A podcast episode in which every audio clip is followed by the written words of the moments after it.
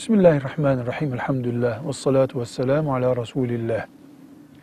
Bir ticaretin helal olması için şüphesiz dine uygun olması gerekir.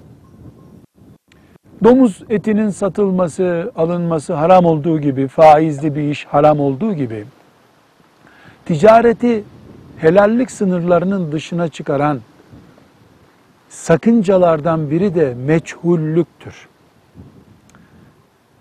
Ticaretteki meçhullük, meçhul bilinmezlik demek. Meçhullük helali zorlaştırır. Mesela bir alışverişte ben şu dosyayı alıyorum kırtasiyeciden. Bunun fiyatını bilmeden almam fiyatta meçhullüktür. Kaç para ödeyeceğim bilmiyorum. Yani bunu kırtasiyecide görüyorum. Cüzdanımı da kırtasiyecinin önüne koyuyorum. Kaç para alacaksan al bundan. Cüzdan değil de şimdi mesela kredi kartı diyelim. Kart koyuyorum. O da istediği kadar para çekiyor. Ben saymadan geri götürüyorum. Bu yaptığım ticarette aldığım malın fiyatının meçhul olduğu anlamına geliyor. Ne ödeyeceğimi bilmiyorum. Bu ticaret sakıncalı. Evet, fırında ekmek kaç paradır diye sormuyorum. Çünkü bu ülkede ekmeğin fiyatı belli. Kaç para ekmek diye sorulmaz. Ama üzerinde etiket bulunmayan, kaç para olduğu nar dediğimiz yani devlet tekelinde belirlenmiş belediyenin fiyatını belirlediği bir mal olmayan şeyde fiyatı bilmek gerekiyorsa pazarlık etmek gerekiyor. Ticaretin helal olması için. Bu ticarette meçhullük anlamına geliyor. Mesela bir e, dikiş makinesi satın alacağım ben. E, ticaret helal olması için, dikiş makinesinin alımı ve satımının helal olması için hangi vasıflarda bir makine aldığımın biliniyor olması lazım. Bir dikiş makinesi 500 lira. Ver 500 lira al bir dikiş makinesi olmaz.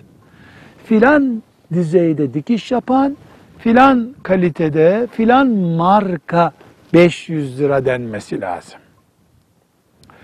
Elbette hiç kimse malın meçhullüğünü kabul etmiyor. Filan marka, filan seri numaralı, filan kalitede bir mal diyor da fiyatta şöyle sorunlar var. Ben örnek kolay olsun diye anlatayım. Bu dosyayı kırtasiyeciden alıyorum. Ona diyorum ki bu kırtasiyenin veya şu dosyanın parasını elime para geçince ödeyeceğim. Şu anda ödemiyorum. O da tamam diyor. Şimdi ben ne zaman ödeyeceğim bunu bilmiyorum. Neden? Elimde para yok, para geçince. Bir sene, beş sene, on sene böyle bir ticaret olmaz. Ödeme zamanım belli olmalı. Çünkü karşı taraf açısından ne zaman eline para geçeceği belli değil, benim ne zaman ödeyeceğim belli değil. Veyahut da diyorum ki bunun borsası var. Yani dosyanın borsası yok ama mesela buğdayın borsası var. Ben bugün senden alıyorum bunu.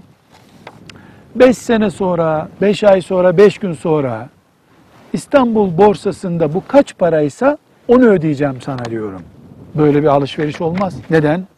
Çünkü ben bu dosyayı aldığım kırtasiyeciden ayrılırken kaç para ödeyeceğimi bilmiyorum. Borcum nedir bilmiyorum. Filan kula borcumun ne olduğunu bilmeden bir ticaret yaptım. Neden? Çünkü bugün 3 ise borsası bunun. Yarın üç buçukta olabilir, iki buçukta olabilir, altı da olabilir. Borsada oluşacak fiyat üzerinden alışveriş meçhul bir alışveriştir. Meçhul alışveriş caiz olmayan alışveriştir. Burada şu noktayı bilmek istiyoruz ya da vurgulamak istediğimiz şudur. Bir ticaretin haram olması için illa alkol olması gerekmiyor satılan nesnenin. İlla faiz olması gerekmiyor. Mesela bir ev satın alıyoruz. Bankadan alışveriş yapmadık. Tamam. Ne yaptık ya? Müteahhit firma bize dedi ki bu evi ben sana satıyorum. Sen bana şu kadar borçlusun Ama 20 ay taksite böldük ya bunu. Bir dahaki 12. ayın sonunda işte Türkiye'de filan e, enflasyon oranı, filan tüfe büfe neyse artık şu oran ne kadar değişirse ben de bu fiyata o kadar koyacağım. Ben de tamam dedim. Bu alışveriş caiz değil. Neden?